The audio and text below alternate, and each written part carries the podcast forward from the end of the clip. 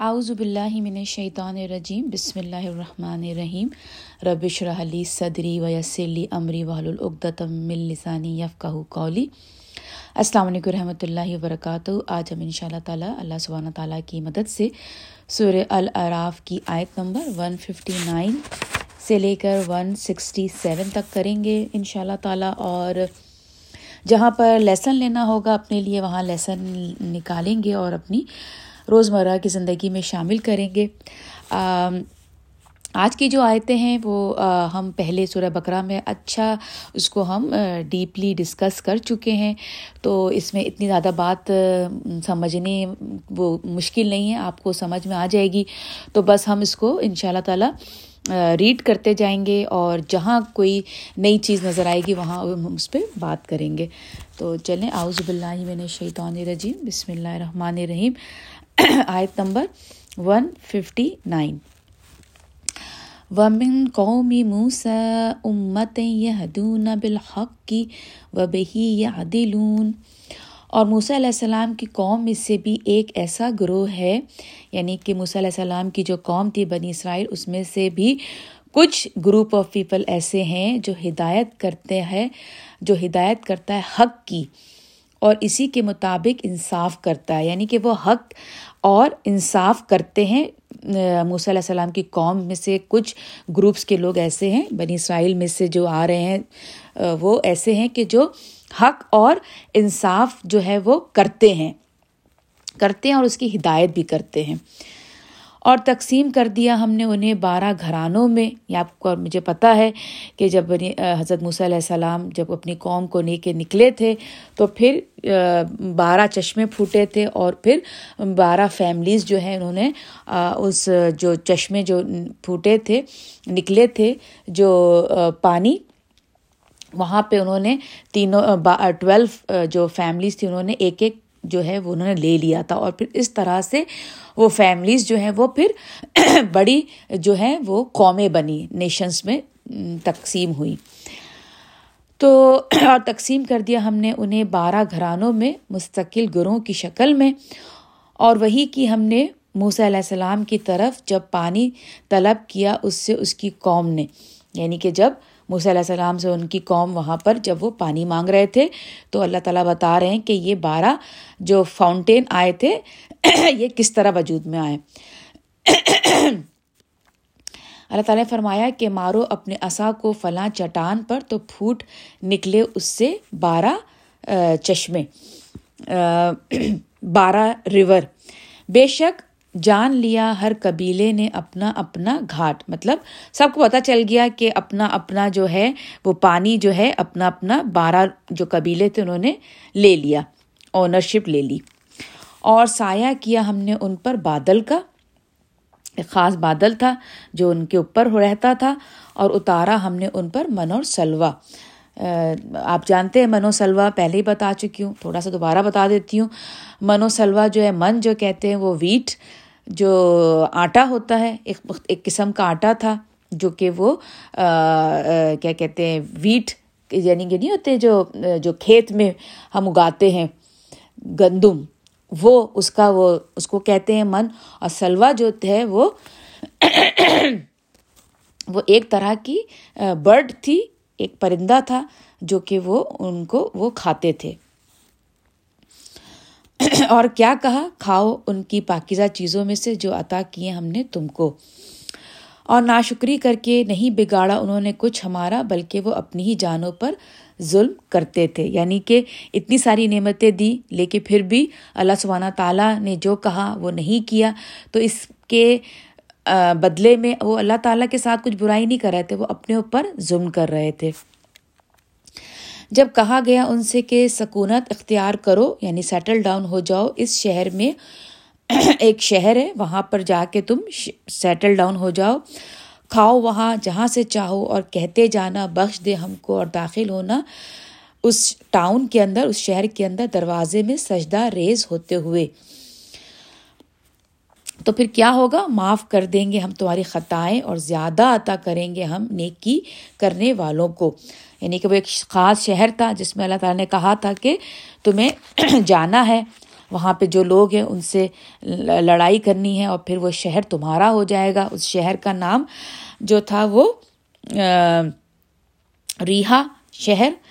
تو تو وہاں پر لیکن کیا کیا انہوں نے؟ اس کی نافرمانی کی۔ ٹھیک ہے وہ وہاں پہ نہیں گئے۔ بس بدل دیا ان لوگوں نے جو ظالم تھے ان میں سے اس کلمے کو، ایسے کلمے سے جو مختلف تھا، اس سے جو کہا گیا تھا ان سے۔ یعنی کہ پھر انہوں نے اس کلمے کو بدل دیا جو اللہ تعالیٰ نے کہا تھا کہ جب تم انٹر ہونا اس شہر میں، تو وہ تم کہتے جانا۔ لیکن انہوں نے اس کو بدل دیا۔ ایسے کلمے سے جو مختلف تھا، اس سے جو کہا گیا تھا ان سے۔ تو بھیجا ہم نے ان پر عذاب آسمان سے۔ اس وجہ سے کہ وہ ظلم کرتے تھے۔ اور پوچھو ان سے حال اس بستی کا جو تھی سمندر کے کنارے۔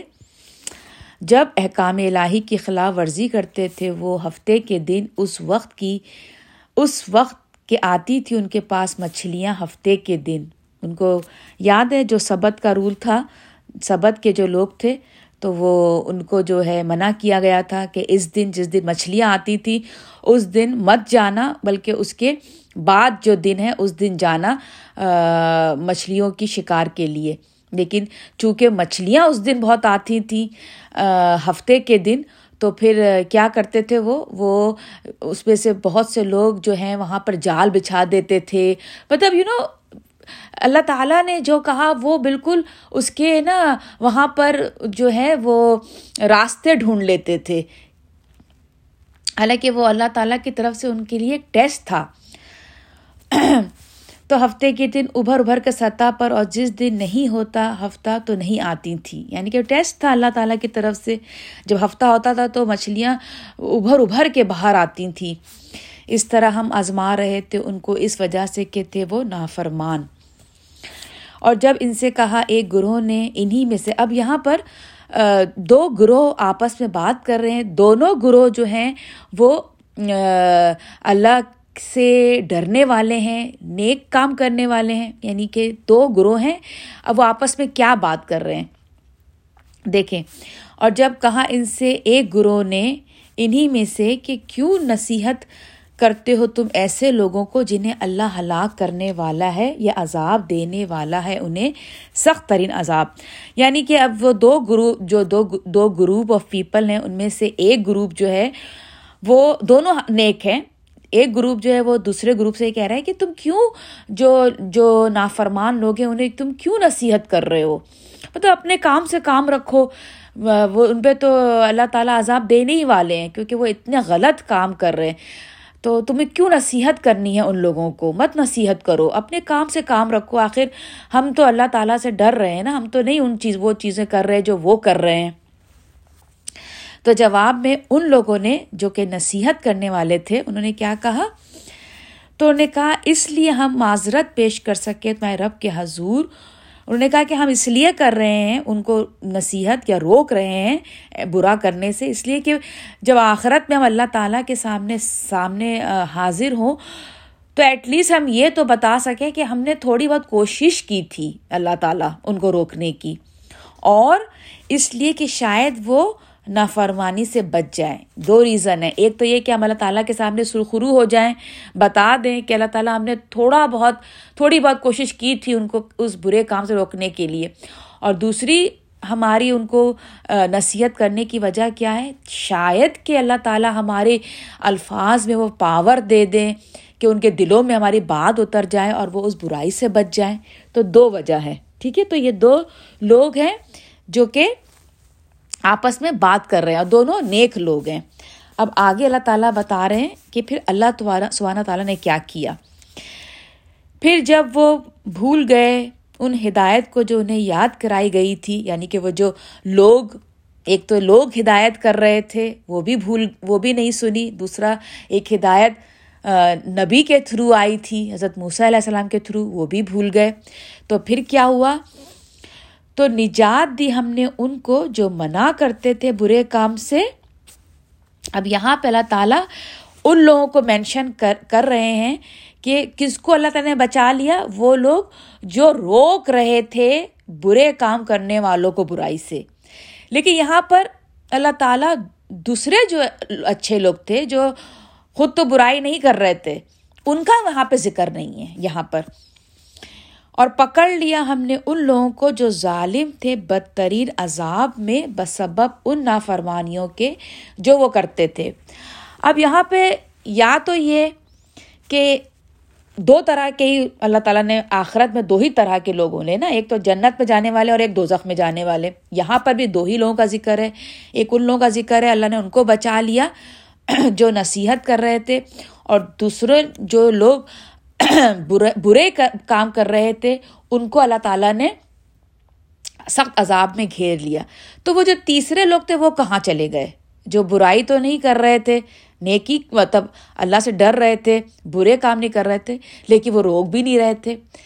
تو یہاں پر جو ہے، اگر ہم حدیث قدسی دیکھیں جو حدیث قدسی میں ہے کہ ایک دفعہ اللہ سبحانہ تعالیٰ نے فرشتوں کو کہا کہ اس شہر کو جو ہے وہ بالکل تباہ اور برباد کر دو اپ سائڈ ڈاؤن اس اس بستی کو الٹ دو۔ تو فرشتوں نے اللہ تعالیٰ کو جواب میں فرمایا کہ یا یا اللہ اللہ تعالیٰ، اس بستی میں ایک وہ بندہ بھی ہے جو رات دن آپ کی عبادت کرتا رہتا ہے۔ اس نے اپنی لائف میں کبھی کوئی غلط کام نہیں کیا۔ اور ہمیشہ ہمیشہ آپ کی عبادت میں لگا رہا۔ تو اللہ تعالیٰ نے فرمایا کہ عذاب اسی شخص سے شروع کرنا، کیونکہ اس نے صرف میری عبادت کی، میری عبادت کی اور اس نے دوسرے لوگوں کو نہیں دیکھا یا نہیں روکا برائی سے۔ تو یہاں پر یہ بات ثابت ہو گئی کہ جو لوگ نیک تو تھے، لیکن وہ روک نہیں رہے تھے۔ تو وہ بھی جو ہے وہ اس عذاب میں آ گئے، جس کا یہاں پر اللہ نے ذکر کیا ہے۔ تو کرنے والی بات آپ کی اور میری کیا ہے؟ کہ ہم اپنی اپنی حیثیت جو ہماری ہے، اس حیثیت میں رہتے ہوئے جہاں تک ہو سکے گا، برائی کو ہم روکیں گے۔ ٹھیک ہے نا؟ پھر جب انہوں نے سر اچھا پھر جب انہوں نے سرکشی کی ان کاموں میں جن سے انہوں نے منع کیا گیا تھا، تو ہم نے تو ہم نے کہا ان سے کہ بن جاؤ بندر ذلیل و خوار، بندر بنا دیا۔ یہ ہم پڑھ چکے سورہ بکرا میں اور ان کو ذلیل و خوار کر دیا۔ اور یاد کرو، جب اعلان کیا تمہارے رب نے کہ ضرور مسلط کرتا رہے گا وہ بنی اسرائیل پر قیامت تک ایسے لوگ جو دیں گے ان کو بدترین عذاب۔ یعنی کہ یہاں پر اسکالر جو ہیں، دو طرح کی بات کر، کہہ رہے ہیں۔ ایک کہتے ہیں کہ حضرت موسا سے لے کر عیسیٰ تک جو قوم تھی، اس کو اللہ تعالیٰ نے مختلف ذریعے سے بدترین عذاب میں رکھا۔ یہ یہاں پر اس کا ذکر ہے۔ یا یہ کہ اول سے آخر تک جب تک دنیا ہے۔ اللہ تعالیٰ کسی نہ کسی طرح سے، کسی نہ کسی طرح سے ان کو پنشمنٹ دیتے رہیں گے۔ یقیناً تیرا رب جلد سزا دینے والا ہے اور یقیناً وہی بخشنے والا مہربان ہے۔ یعنی کہ اللہ تعالیٰ ہیں جو سزا بھی دیتے ہیں اور وہی اللہ سبحانہ تعالیٰ ہیں جو بخش بخش بھی دیتے ہیں۔ یعنی کہ ہمارے بدترین گناہ کو معاف بھی کر دیتے ہیں اور ہمارے بدترین گناہوں کے سبب عذاب بھی دیتے ہیں۔ تو یہیں پر ہی ہم اپنی تفسیر ختم کرتے ہیں۔ جو کچھ بھی غلط تھا وہ میری طرف سے تھا، جو کچھ بھی ٹھیک تھا وہ اللہ سبحانہ تعالیٰ کی طرف سے تھا۔ مجھے اور میری فیملیز فیملی کو اپنی دعاؤں میں شامل رکھیے گا۔ آپ اور آپ کی فیملیز میری ہر دعا میں شامل رہتے ہیں۔ السلام علیکم ورحمۃ اللہ وبرکاتہ۔